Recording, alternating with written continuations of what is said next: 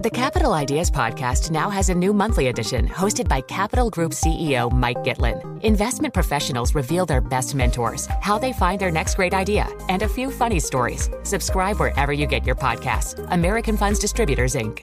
It can be hard to see the challenges that people we work with every day are going through. I'm Holly Robinson Peete.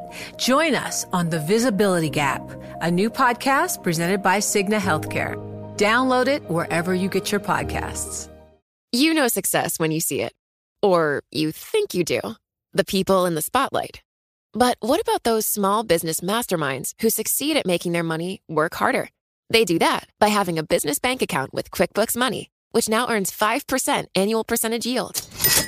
Making your money work as hard as you do? That's how you business differently. Learn more about QuickBooks Money at quickbooks.com slash 5APY. Banking services provided by Green Dot Bank, member FDIC. Only funds and envelopes earn APY. APY can change at any time.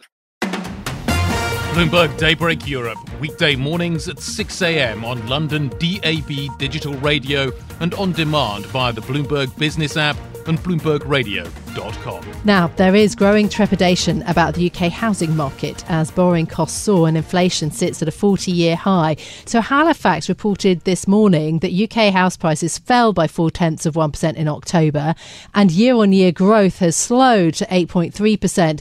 Also, just last week, the CFO of Nationwide Building Society, which is one of the biggest mortgage providers in Britain, warned MPs that house prices could crater by almost a third. That's under the company's worst case scenario. Joining us to discuss is David Fell, who's senior analyst at broker Hamptons International. David, thanks so much for being with us this morning. What is the mood, in your view, of buyers and sellers right now, the people that you deal with at Hamptons? Good morning. Um, yeah, I think I think the last probably couple of months um, we've seen the market adjust from what obviously was a very low interest rate environment um, to one where mortgage rates started with a five or five or a six, um, and I think that has been uh, quite an adjustment for um, buyers. Um, we've certainly seen the market come off from where it was um, this time last year. so just to give you a few numbers last October, it took an average of 28 days to sell a house. Um, and this year it's running at around 48 days to sell a house. Um, but I, I, think we shouldn't forget that last year's market wasn't a particularly normal market. It was a very, very hot market. Um, and, and, and kind of 48 days is probably roughly in line with where things were in um, 2019. So what we'd probably call kind of the last the last normal market of um, mm. of the year.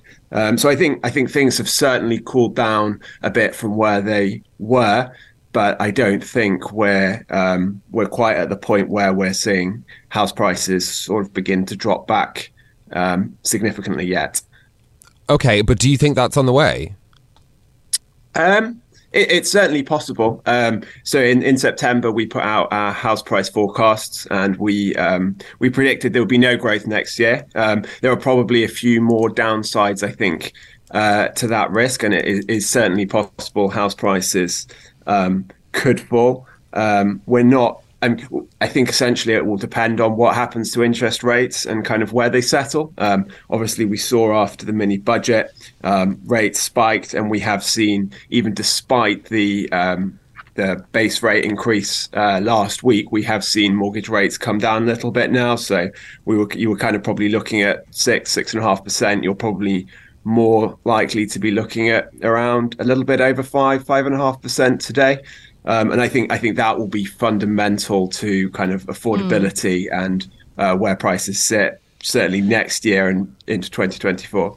Yeah, um, in terms of uh, the, those mortgage rates, though, I mean, even if you you're you're talking about them settling at five percent, you could get deals for under one percent, certainly below two percent on two and five year deals only a year ago, and you've got a very large number in the millions of people who need to remortgage in the next two years. I mean, this is a significant threat. Is um, is no house price growth? a kind of uh, that seems an amazingly rosy forecast for next mm.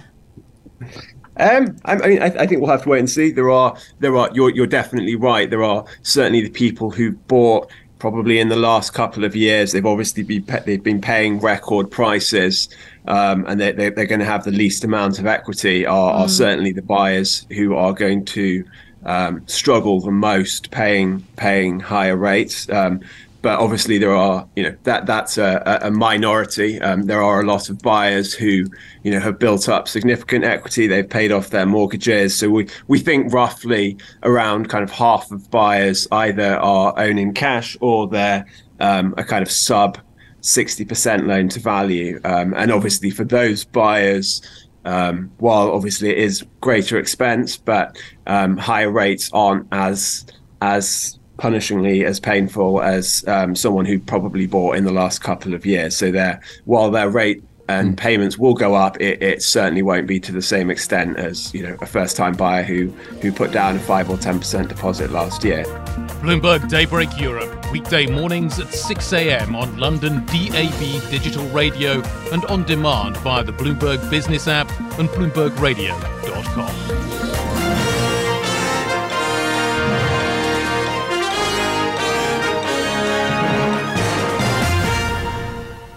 The countdown has begun. This May, a thousand global leaders will gather in Doha for the Qatar Economic Forum powered by Bloomberg, held in conjunction with our official partners, the Qatar Ministry of Commerce and Industry and Media City Qatar, and premier sponsor QNB. Join heads of state, influential ministers, and leading CEOs to make new connections and gain unique insights. Learn more at QatarEconomicForum.com.